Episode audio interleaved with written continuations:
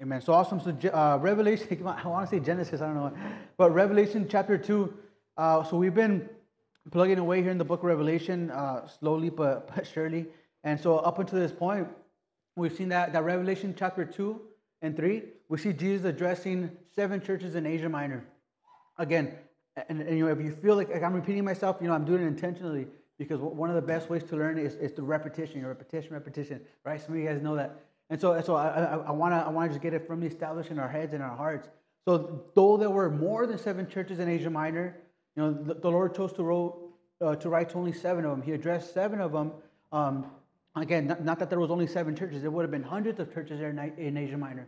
I mean, just through the book of Acts, we, we, we read about Paul uh, going to all these house churches, you know, and, and all, the, all these churches that were sprouting in the homes.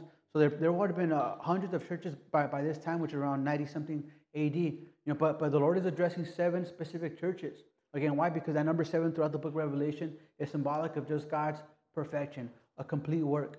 And then we know that these, that these seven letters would have been circulated through all the churches there, there in Asia Minor and even to us. And so this speaks of just God's uh, perfect, complete work to his church.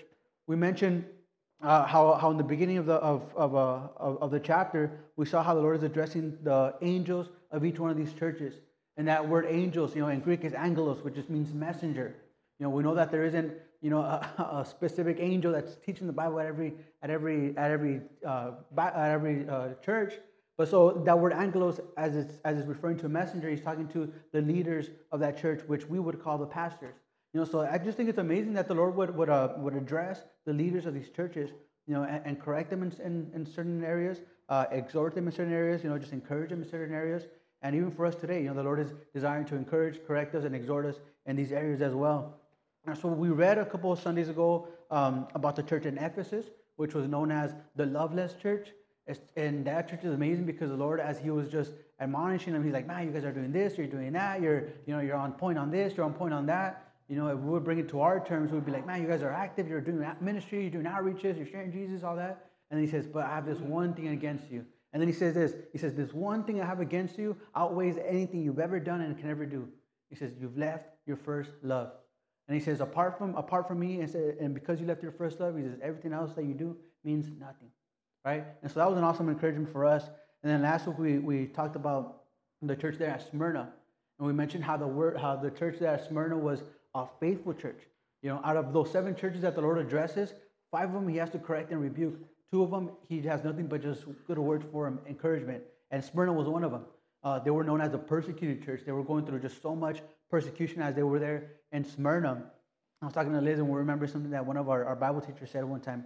You know, and he said, uh, hey, if you want to remember what Smyrna was known for, think of the word that's in between myrrh. You know, he says, Smyrna. He said it like that. You know, Smyrna, myrrh, uh, because, uh, you know, back in the day, they would use frankincense and myrrh and all kinds of different spices in order to make uh, colognes or, or, perfumes or just sweet smelling oils. You know, they didn't have the Calvin Kleins or the, all these other things that we have, right? So, so, they so what they would do is that they would, t- they would take this, this myrrh and they would crush it. They would crush it into, into, into just powder, right? And then they would, they would put it in water, they would boil it, and they would make a, a, a, a fragrance out of it. You know, and that was a church at Smyrna that they were just being crushed. And because they were being crushed, you know, this sweet smelling aroma was coming out of their testimony, so to say, to the Lord. Right? The Lord had nothing but just good things to say about them. He just said, hey, persevere, keep going. Right? And so today we're going to cover uh, a third, the third church, which is the church that at Pergamos. And so we could begin in verse 12 that says, And to the angel of the church in Pergamos, right? He says, These things says he who has the sharp two edged sword he says, I know your works and where you dwell is where Satan's throne is. And you hold fast to my name and did not deny my faith, even in the days in which Antipas was my faithful servant, or my faithful martyr, who was killed among you where Satan dwells. And so we see just in these two few verses, you know, we have the name of Satan mentioned, mentioned twice. That's unique to, to the rest of the addresses to these churches. But we see that the, that the Lord is addressing now again the church there in the city called Smyrna. I mean, Pergamos. I'm all mixed up, right?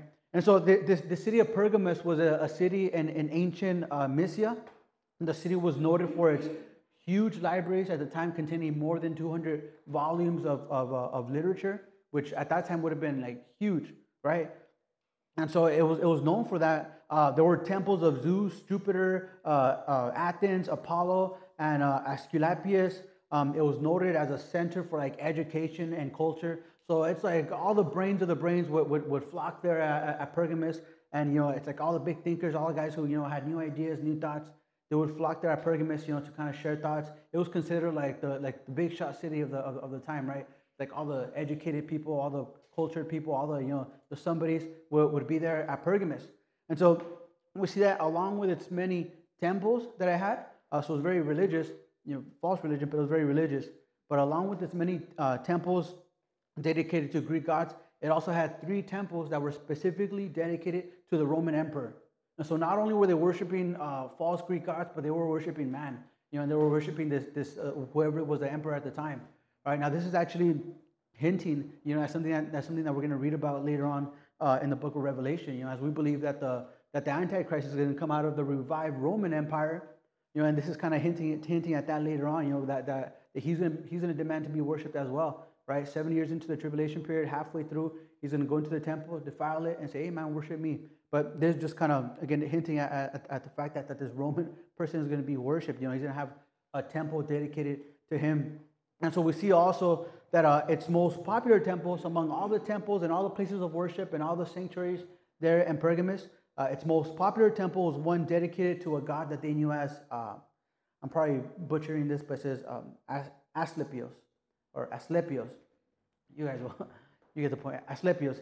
He said he was actually, he was, when, when they would picture him, uh, you could you could find pictures of him, you know, online, Google. They find they found like inscriptions and they found you know uh, uh, ancient hieroglyphics and just you know different moldings and statues of this of this Greek god. And he was always pictured holding a, snakes, either one big snake or just you know snakes all over him. Right? He was a man just holding snakes.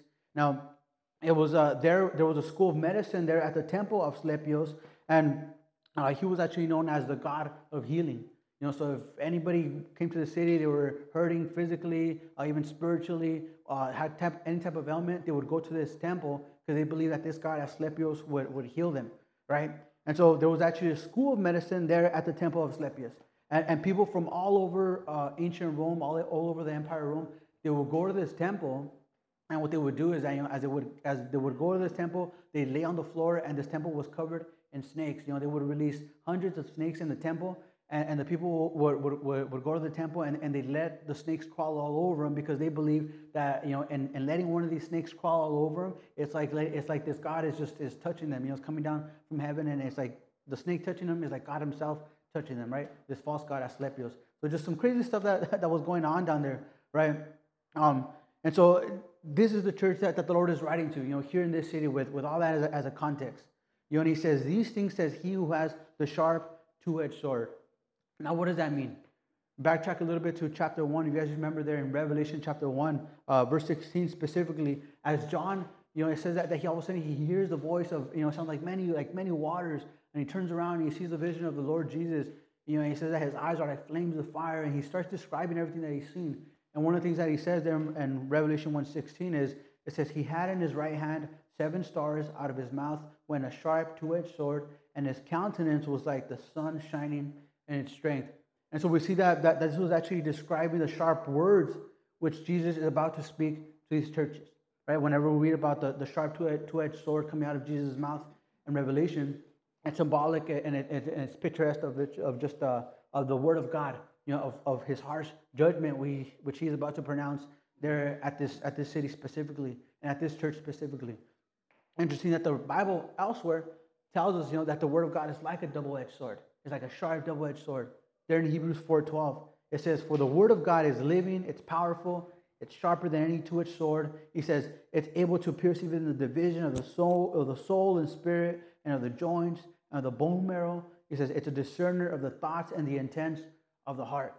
And so we see that the Bible always describes the word of God as that sharp, double-edged sword. Now these guys are, are going to experience, you know, the, the, the sharpness of that sword as the Lord has to rebuke them, you know, for what they're doing. And so the whole idea is, you know, what, what the Lord is about to say, you know, it's going to cut him to the core. What he has to say to him is going to cut him to the heart. It's going to cut him to the core of their being. And so he goes on to tell him, again, he says, I know your works, where you dwell, where Satan's throne is.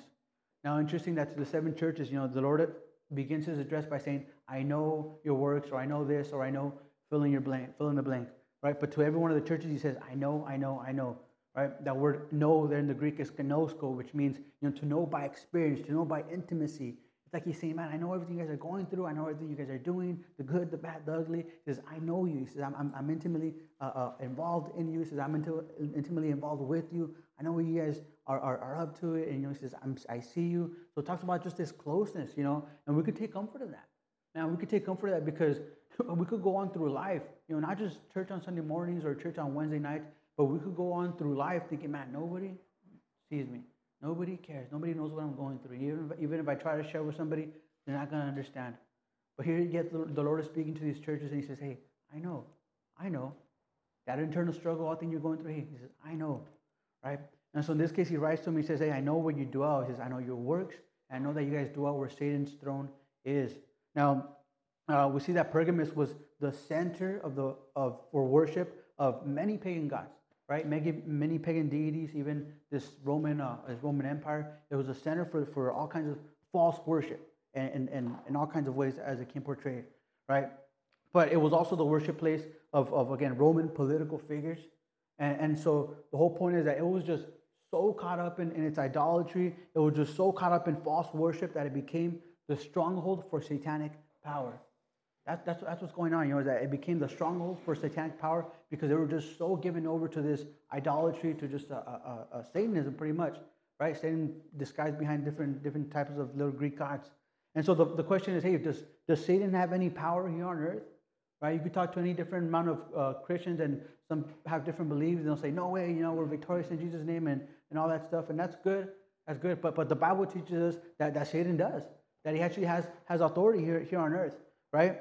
And so uh, the, answer is absolutely, absolutely. Satan has power here on earth. Um, 2 Corinthians 4 4, Paul, Paul describes uh, Satan and he calls him the God of this world. God with a little g, not big G. He calls him the God of this world. Later on in Ephesians 2 2, he will call him the prince of the power of the air, right, or the atmosphere. Jesus himself there in John 12 1, uh, 12 31, actually, he says, uh, he calls him the ruler of this world, right? And so it doesn't mean that Satan has complete power over this world, you know, but but but he does have some type of authority, some type of power in this in this world. You know, he doesn't have complete power, but um, God has allowed Satan to operate within the boundaries and limitations that, that he has set for him. So Satan has power, but he only has as much power as God's going to let him have. Right? I'm reminded of the book of Job. You guys are familiar with the book of Job, right? It starts off with, uh, with Satan running to and through the, the whole earth and, and, and, and God, catches, God catches him. He says, What are you doing, Satan? He says, Are you running around the world? He says, Yeah. He says, I've been running to and for the whole earth. He says, Have you noticed my servant Job? He says, Yeah, I've noticed servant Job. He said, and God says, hey, He's faithful, right? He's faithful, he's righteous, he's a good, a good guy, he's a stand-up guy, he's all this, all that. And what does Satan say? He says, Yeah, but he's only good because you keep blessing him. And then he goes on to petition the Lord. Satan does. Satan petitions the Lord. He says, Hey, let, let, let me just mess with him. Let me mess with him and watch. You'll see that he only serves you because you're giving him all these awesome things. And what, is, what did God say to him? He's like, all right. He says, you, you know, go ahead. He says, but you can't touch his life. Right? And so we see that God put limitations on Satan, you know, and the things that he can do. And so today, I mean, I could just imagine how the world would be, you know, if there were no limitations on Satan. I mean, you think all the stuff that's going on right now, right? And all the stuff that goes on behind closed doors and things that we don't even hear about or know about. And, and that's and that's Satan having you know limited power, limited control, limited authority here on earth. You know, I can imagine how it will be when when, when he has just absolutely free reign. And we see that actually going to happen during the seven, the seven year tribulation period. But uh, we see also that, so that tells us, you know, that it is possible that, that a specific place can be so given over to, to satanic practices that it becomes a stronghold for the devil. Right? And Pergamus was just one of those places. Uh, it's the place that the Lord is writing to, and it was they were just given over completely to to to, uh, to idolatry, to just satanic stuff, right? I remember a few years ago when we were in Colombia, um, 2018, I believe, when you went, in, in 2018. So we are out there in Colombia, and uh, we're, we're sharing Jesus to, to this, uh, this indigenous tribe that's like way off to the outskirts.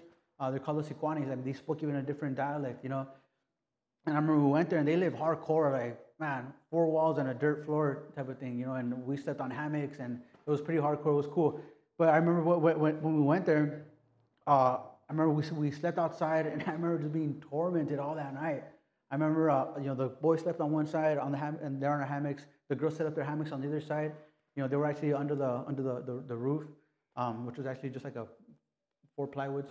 You know, so we set up our hammock over here. I remember that night, man, I couldn't sleep. Uh, it's like I, I couldn't even close my eyes because I felt like everything was just spinning. I would open my eyes, I'd see crazy colors. I thought I was like hallucinating. I, swear. I was like, man, I'm tripping right now. What I eat, right? I kept on hearing noises. I kept on hearing something run through the bushes. I'm like, man, I'm just terrified. You know, and, and um, I, I, I, I, wanted to reach out to somebody and ask for prayer, but I just I couldn't even leave the hammock. and I was like so terrified. So I just stayed up. I just stayed up like this, you know, until the sun came up. And uh, I remember the next morning, I talked to everyone else. I'm like, hey man, I couldn't sleep like last night. This, that, and the other. And uh, some of the other guys are like, hey man, me too. And I was like, I saw this, I saw, I heard that. And they're like, hey, me too, me too. Then we'll, we'll go talk to Liz, and she's like, hey man, she's like, she's like, she's like, that's it. She's like, man, I, she's like, I felt somebody shaking my. I'm like, dude, are you serious? And so we're just tripping out, like, man, that's crazy. I remember then we went out to go, uh, you know, hut to hut and just share Jesus, knock on the doors, and you could just feel like this heaviness as we were walking through it. Like you're walking through like a thick cloud. It just there was just something there. You feel something, you know. And later on, we found out that that that, that the little uh, that the little town right there, the little uh, um, that little area was was wholly given over to to witchcraft, to a lot of just occult practices. They were doing some kind of some kind of heavy, dark stuff. You know, we're like, oh, that's crazy. You know, we felt it. We didn't even know about it. You know, we felt it. We went there just joyous. You know, just trying to share Jesus, but we felt it afterwards. And so we see that that it is possible. You know, for a specific place to be just so given over to to satanic, you know, uh, activity that that it just becomes a stronghold for the devil. Now, it's not to say that God can't do anything, because even there, I mean, we're knocking door to door, and we had so many awesome encounters, you know, and you know, talk, talk, uh, talking to guys and sharing Jesus with them, and seeing people just, man, you come into tears because you know they've never, they didn't know, you know, the, the, the forgiveness that God can offer them. So in the midst of all that, you know, God was working. And so we see the Lord, you know, he's addressing this church there at Pergamus, right? And then he gives them an exhortation. And he says, Hey, you guys hold fast to my name. He says, You hold fast to my name, and you didn't deny me. Because even in the days of Antipas, you know, being martyred, he says, Antipas, my martyr, he actually calls him. You know, he says, he says, and did not deny my faith even in the days in which Antipas was my faithful martyr. I missed that word, my faithful martyr. That's heavy. So the Lord calls this guy Antipas, my faithful martyr. Now again, a martyr is somebody who is who, who is killed for their beliefs. You know, speaking in Christian terms, you know, specifically killed for their Christian beliefs. And so the Lord is saying, hey man, look, you guys, you held fast to the faith. You didn't waver, not even when when uh, when Antipas, my faithful martyr, was, was being killed. You know, and so the question is, you know, who was Antipas? I don't know. Nobody knows. You don't know. We actually don't know anything about this guy Antipas. You know, I think that's crazy because the the the Bible and even just um, extra extra extra biblical information, you know, historical books, uh, uh, just uh, church history books, church, uh, church history writings. They give us so much information about other, you know, faithful martyrs, other men and women of God who just died hardcore for their faith, for their faith in God. You know, went out just, you know, never denying the Lord. You know, we have so many instances of this. Last week we were talking about Polycarp you know, who was a disciple of, of, of the Apostle John, you know, and how and how he was how he was born there there in Smyrna, right? And so we have so much information about all these other faithful martyrs to the Lord, but yet here's this guy Polycarp that the Lord Himself is bringing him up. He calls him my faithful martyr, you know, uh, my faithful martyr Antipas, you know, who was martyred. But yet we don't know anything about him. I think you know, as I was reading that, I was trying to look up. I'm looking at my encyclopedia. I'm looking up at my my word dictionary. I'm like, man, who is this guy? right? I'm trying to. I see everyone's kind of has like their little opinions about him, but nothing. Everything is just kind of you know uh, uh, uh, opinion. My like, man, there's really is no information on this guy Antipas. I really wanted to know who he was, and then instead of me just kind of break my head and trying to find out who he was, instead the Lord encouraged me. Why? Because what, that, what does that speak to us? Man, you could be faithfully serving the Lord wherever the Lord has you at, and think, man, we're not making no type of significant impact for the Lord, right? My name's not in the magazines, on the TVs.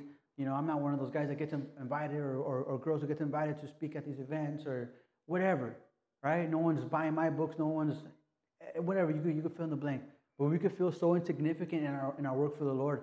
Thinking, man, I'm just here coming Sunday mornings to, you know, little church, little city, little town, little state, whatever. Just go unnoticed and, and that's it. And maybe you will. You know, maybe the truth is you do go unnoticed in the world's eyes. But here's this guy Antipas who we don't know anything about except for that the Lord Himself calls him my faithful martyr. Right? That's a heavy title to have.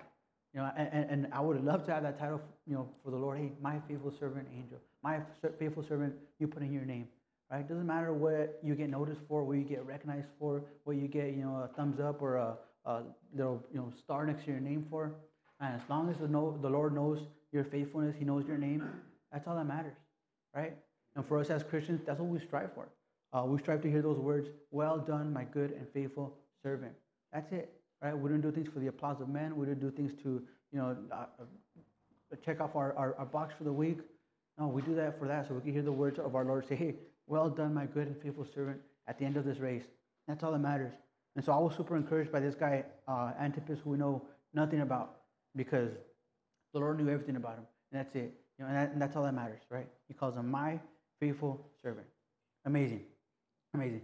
So it goes on to say there, verse 14, he says, But I have a few things against you, because you have there those who hold the doctrine of Balaam, who taught Balak to put a stumbling block before the children of Israel, to eat things sacrificed to idols, and to commit sexual immorality.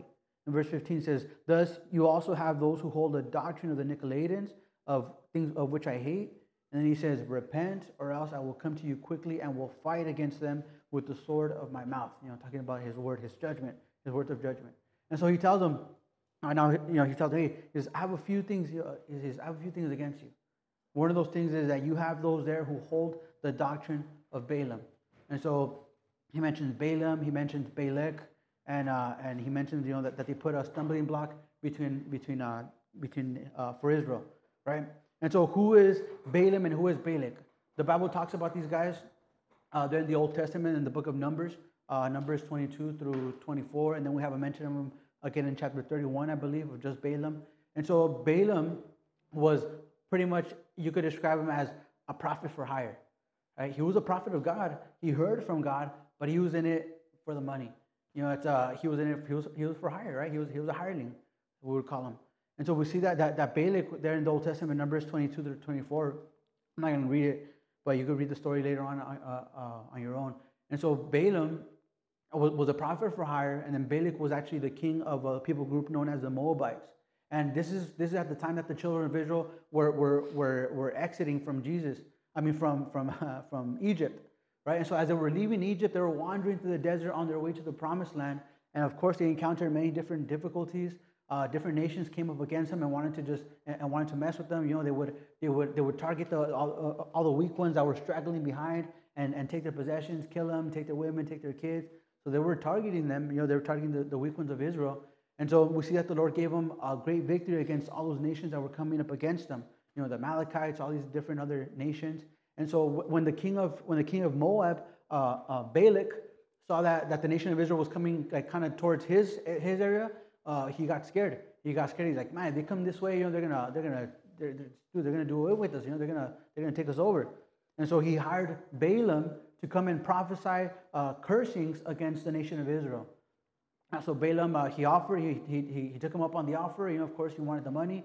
He went over to Balak, but he gave him a, a, a warning. He's like, he's like, look, man, I'm gonna give you a warning. He says, I'll go over there. He says, I'll prophesy. You know, uh, I'll curse them if you want.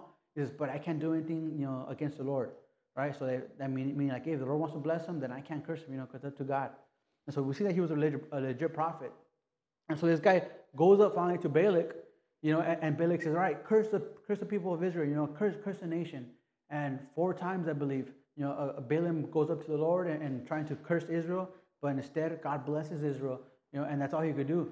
And so this guy Balak gets really mad at Balaam and says, hey, man, I, I hired you, you know, I, I paid you this much money to curse Israel, and you won't do it. And he said, What's up with that, man? He says, I called you up here for nothing. You know, instead of cursing them, you're blessing them. You're blessing my enemies. And so this guy Balaam, he's like, Hey, man, I'm, I'm he says, I'm, I'm in a, you know, I'm, I'm, in a, I'm stuck right now. He says, I can't do anything. You know, he says, I'm trying to curse them, but God wants to bless them. Know, so I can't do anything about that.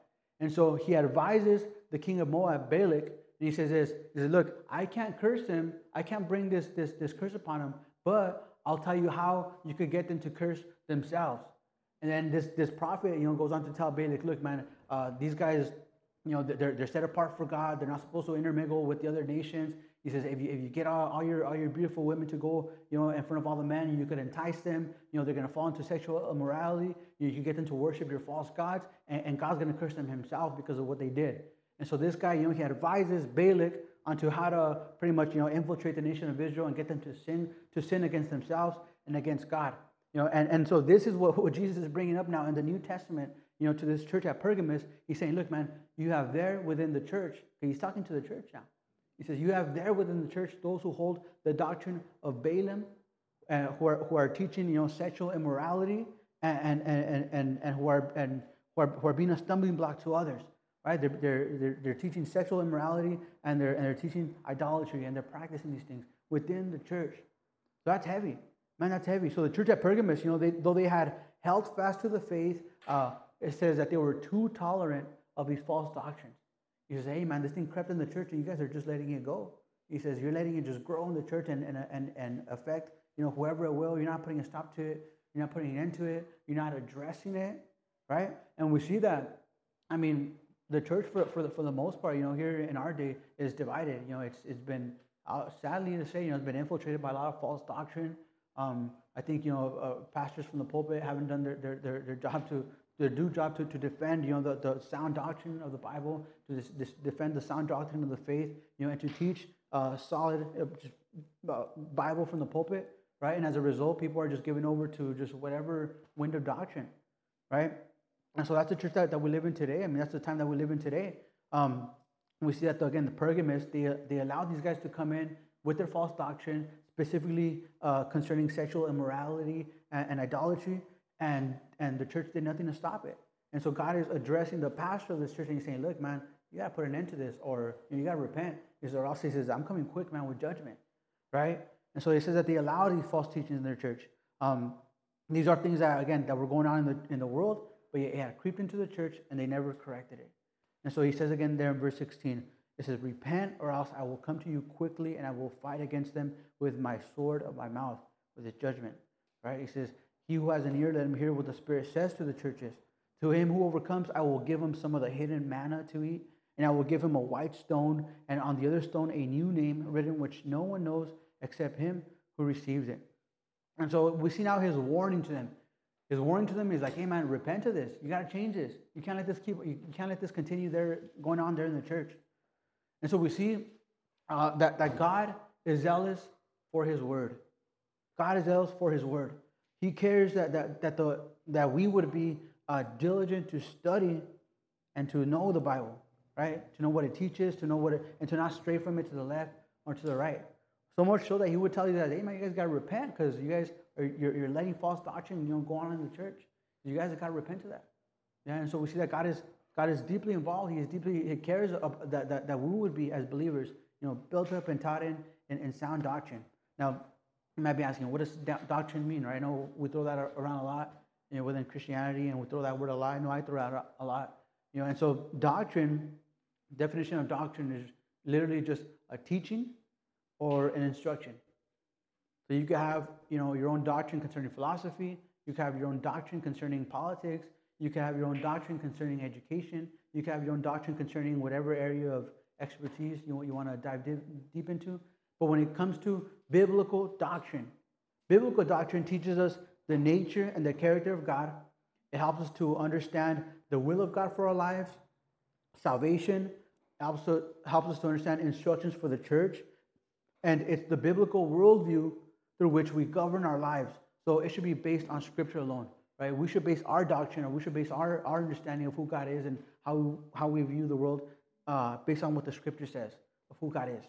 Right? I was talking to my brother-in-law yesterday. We were over there at his house and we are just talking about just, just different things, right? It was just, man, like one of those popcorn conversations. What about this? What about that? What about, it was a good edifying, edifying uh, uh, uh, time. You know, and we were mentioning how for the most part of the church today, you know, um, most, of, we're talking about deception, right? How, how, how people could be deceived. You know, one day they're walking with the Lord the next day you, you see them, they're like, man, they're like way off over there. You know, they were like right on the path, you know, serving the Lord, walking with them. Next thing you know, they're like way on left field. You think, man, what happened to him? Right? And we were mentioning how, for the most part, you know, it's because the church of, of, of, of America, you're right, Western uh, Christianity has failed to teach solid biblical doctrine, has failed to teach the Bible, you know, uh, uh, in, in, a way that people can understand and apply to their lives. Um, for the most part, what we hear about in the church is just this um, this move in the church called postmodernism, right? Where people are just chasing experiences. And you hear this thrown out a lot. Hey, experience God, experience a relationship, experience Jesus, experience the Bible. And you got to be careful when a, when a church puts too much emphasis on the experience, right? Because the experience is is not is not concrete. It's not it's not um, absolute, right? Experience is is is unique to every individual. So if five of us here go to that church and, and you know I felt I felt tingly, uh, she felt cold, he felt warm, and, and this guy felt bloated. I don't know. You know, who's to say who felt God, right? Can I say I felt God because I felt this way? And he says, No, I felt God because I felt that way. Or no, I felt God because I felt like this. And so whose experience is right? Right? And that's a problem when, when, when we get to, to this, you know, experience approach of, of, of knowing God is that, hey man, your, your experience is gonna define who God is instead of letting the Bible define who God is. And that way, man, you have you're left with like five, six different type of gods and different type of ways to encounter to encounter God and to know God, right? And so that's why it's important to teach the Bible, to know the Bible, to study the Bible, and to uh, establish and firmly uh, build upon our knowledge of the Bible and, and who God, who the Bible says that God is, right? And so we see that that, that, God is, is deeply uh, concerned about that. He's involved with that, and, and it, to him it's important. So to us, it should be important. I like what, what Paul writes there in uh, the book of Ephesus as, as he's he's addressing this young pastor Timothy. You know, he tells him in Ephesus, I mean Ephesians four fourteen.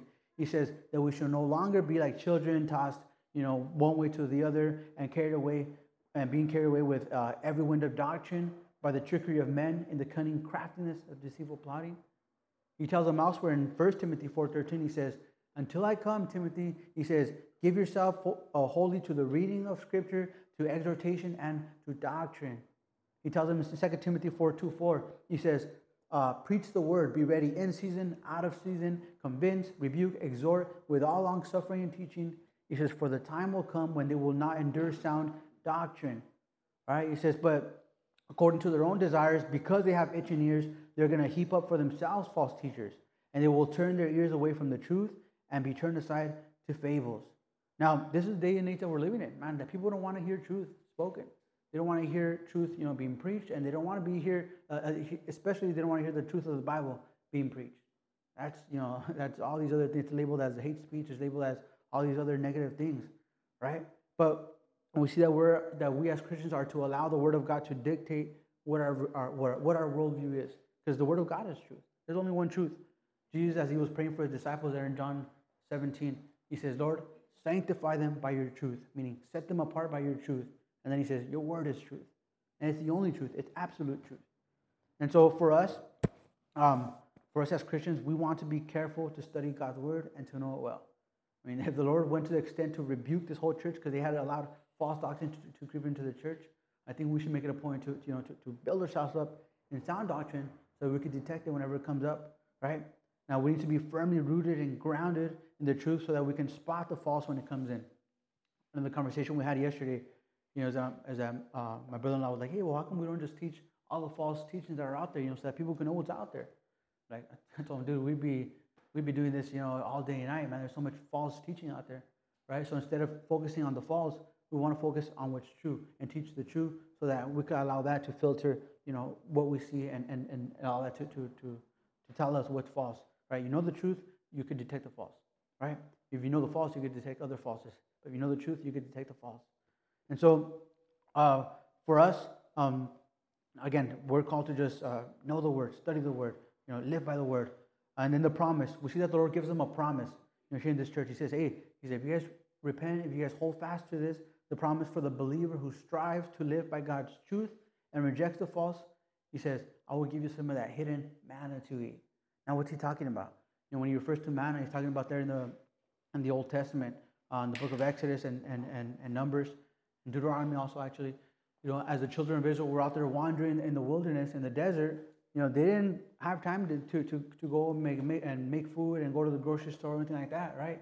And so we're told that the Lord would feed them himself, with the, that this manna would fall from heaven every single day, every, and every single morning they were to go out and they were to pick just enough of, of the food that they needed for that day, and that's it. You know, they didn't, they couldn't pick some for the next day except for before the Sabbath day. They had to just pick what they, what they needed for that day, and, and the Lord himself would feed them directly. Right? Eventually they got tired of this, like, man, we want some meat. We're tired of eating vegetables. We want meat. You know, but we see that the Lord fed them. And so the Lord promised to, to the church here who, who, who perseveres and, to, and to, mm. who, who uh, overcomes this, this false teachings, you know, within the church, he says, look, I'm going to give you some of that hidden manna, you know, like that hidden food that I have for you. He says, me, myself, is I'll, I'll feed you spiritually. I'll feed you personally, right? And so we see that God wants to meet us in our personal time with him in the Word. But so many never even make it that far, Right? God wants to meet us in the Word. He wants to give us some of that hidden manna, that hidden uh, uh, nutrition, right? That only comes through the study and the, and the reading of His Word. But it's, it's such a battle to just even get there, right? To even get to a point where, like, all right, I'm going to sit down, I'm going to read the Word, I'm going to see what God has for me. But see He, ha- he does have something for us. Interesting that the Lord promises, you know, Jesus promises that, that for the believers, uh, we have the Holy Spirit as our own personal tutor, as our own personal teacher. So be, don't be, don't let that keep you from, from reading the Word, saying, oh, well, I never read the whole Bible, I don't understand it, I won't understand it. The Lord told us, told us there in John 14, 26, He says, But the Helper, uh, the Holy Spirit, whom I will send, whom the Father will send in my name, is He will teach you all things, and He will bring to your remembrance all things which I said to you. And so awesome that we have the Holy Spirit as our own personal teacher in the Scriptures. Right? That's like the best help we could ever have. And He goes on to tell him, not only that, but He says, I'm going to give him a white stone with a new name written on it. And now there's a lot of, you know, question like, what does that mean? You know, I'm him a white stone with the name with like, what is like a souvenir or what? Right? And so, uh, in ancient Rome, in ancient Rome, uh, this stone was often given to a person as a sign of a contract that was made between two people. You know, if I make a deal with Liz, all right, man, it's it. It's set in stone, right? It's it's our own contract. We're making we're making a deal. Here, I'm gonna give you this stone. I'm gonna write your name on it. I'm gonna give it to you, and this is proof of the contract that we made. If I try to say, no way, man, I never talked to her, I don't know her. Say, oh, look, man, here's a stone. Here, wrote my name on it. That's it. I'm part of that contract, right? And so it was also used as a as a as a form of a reservation. Um, if you got invited to a, a big old event or something, you know, instead instead of giving you a card in the mail with a you know nice nice phrase on it or whatever, it, it would be a, a stone, a white stone with your name on it. Saying, all right, look, man, you're invited. Here's your reservation. You know, uh, you, need this or else you can't come in. And so this would be a, a, a stone of reservation as well. And so, prom- and so Jesus is promising the believers, um, he's promising the, the believers, you know, he's saying to them, hey, look, to the person who overcomes in this area, he's like, me, you're going to have something special. You know, it's like he's saying, uh, you know, we're making a special deal, you know, that no one else will know except me and you. And I love that because that's what the Lord does in our, in our alone time with them. As you're in the Word with them, you're spending time with them, right? And, and you're just, it's just you and Him, you, Him, and the Word. That the Lord speaks to your heart things that He couldn't speak to you in a group setting or, you know, maybe if you're with someone else, even if you're married, you know, He'll speak to you things personally that He wants to tell you alone, you know, apart from your spouse. He wants to minister to you alone, right? And so that's, what the Lord is saying. He said, look, man, just, just do this. We're, to have something special, like a special deal between us that no one knows except us, right? And so with that, um, just an encouragement, encouragement for, for all of us uh, this morning as we prepare our hearts to, to take communion. Um, my encouragement to us this morning, you know, is like the church of Pergamus, that encouragement to them was, hey, be students of the word, study it carefully, know it, believe it, hold fast to it, don't waver to the left or to the right from it. Again, if it was so important that the Lord would have to address it and say, look, man, if you don't change this, I'm going to have to bring judgment upon you, you know, with my harsh words, man, then we should take note of that and, and kind of, you know, maybe apply to us today so it won't get to that point, right? And so we said God's desire for us is that we would be built up in His Word and in the knowledge of Him through His Word. Amen? Amen. Awesome. I want to take communion with you guys this morning. You know, most churches, we do it uh, the first Sunday of the month, and today's that day. Really, you could do it anytime, man. You could do it seven days a week if you wanted to. You know, but, but, but we, we, we like, we like doing it today. Can, can, you pass it, can you pass it down, bro? Thank you.